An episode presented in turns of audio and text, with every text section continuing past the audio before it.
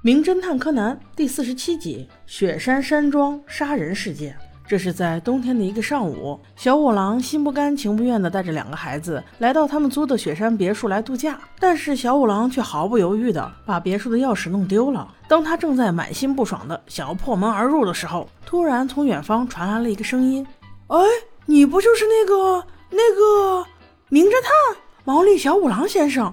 您每次的推理，我可都是洗耳恭听呢。”听到这话，毛利小五郎突然矜持了起来。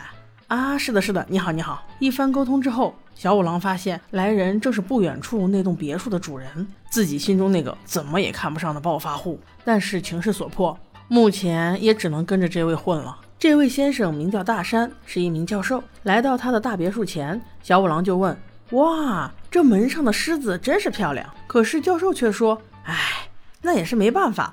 如果能换成马，那就更好了。”教授还没来得及说原因，就听见一个女孩的声音。她抱着一堆食物从车上走了下来，边锁车边说道：“大山老师，你怎么这么久啊？大家都已经在等你了。”经过简单的介绍，小五郎一行人便知道这是大山老师的学生，名叫中原。于是众人一起进了别墅。不久后，香喷喷的食物就端了上来。大家边吃边自我介绍。原来大山教授是医科学院的教授，这次聚会请来的是他的四个学生，分别是中原小姐、志康先生，他跟教授几十年了，年龄比较大；下来是银二先生，跟教授只有三年，是一个年轻小伙子；最后是果布小姐，也跟教授十分熟悉。中原小姐此刻说道：“今天我们是来庆祝教授发表论文成功的。”教授的那篇关于大肠的论文受到了各界好评，真是为教授高兴啊！大山教授此时好像已经喝的有点多了，笑眯眯地说道：“哎呦，我这颗不平凡的脑袋写出那样的文章很轻松啊！”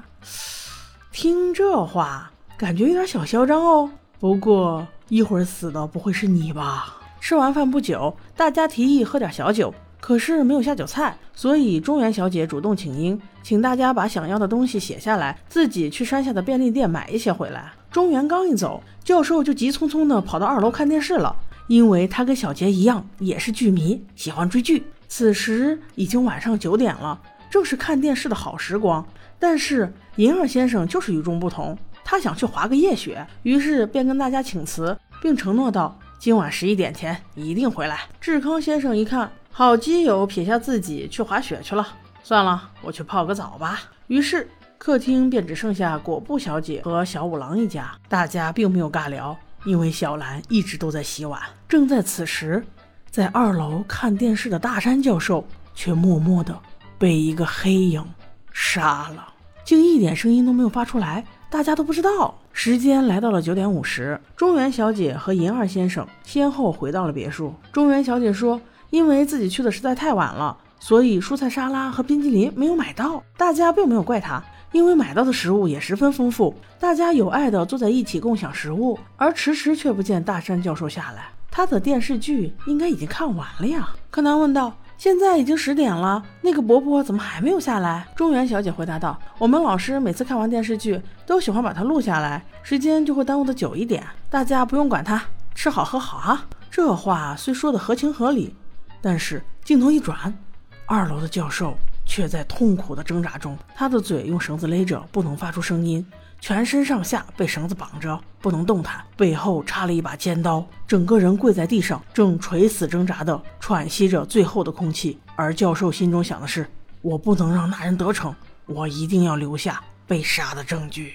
很快，时间就来到了十一点，柯南又问：那个伯伯怎么还没有下来？录影也不会这么久吧？中原小姐说：“那我去看看吧。”于是起身便上了二楼。很快，如约而至的叫声便传了过来。柯南带头奔向二楼，映入眼帘的就是中原小姐坐在地板上害怕的样子，因为她看到了大山教授狰狞的面孔。因为他们在雪山上，警察一时半会儿上不来，所以毛利小五郎就充当了警察的身份，而这些医学院的医生就充当了法医。很快便得到了以下结论。房中的保险箱上很多划痕，有可能是入室盗窃。桌面上的桌布散乱在地上，桌布上沾了很多血迹，桌子的边缘也有很多血迹。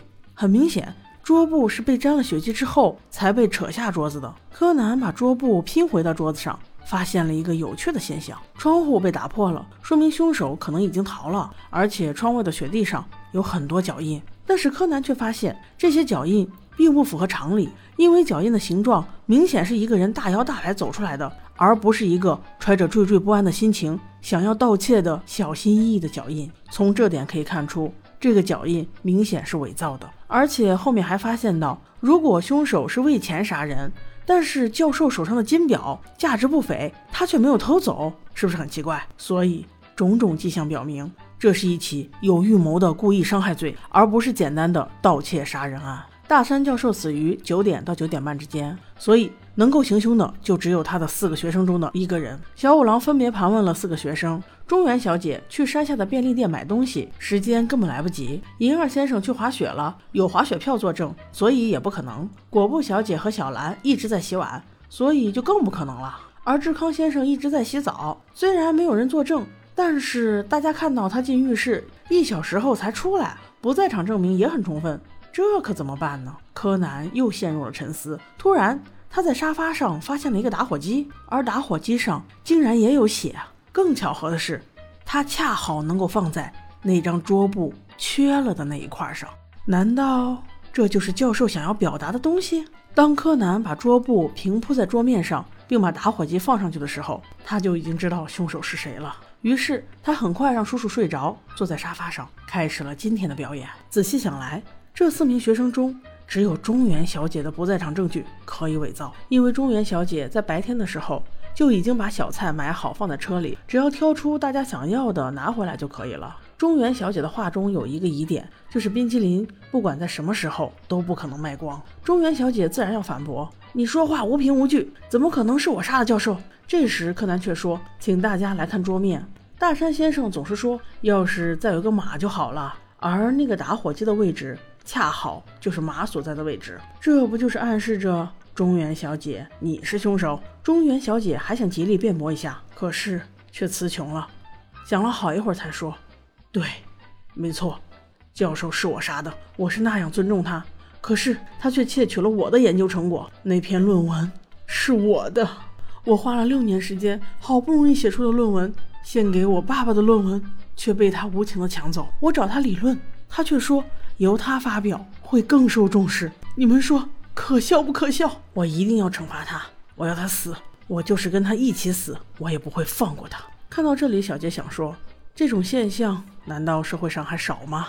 只不过话说回来，小杰其实并没有看太懂，为什么那个马就能暗示出中原小姐是凶手呢？有没有懂的大神帮我解惑？欢迎宝宝们留言，我等你们来救我哦。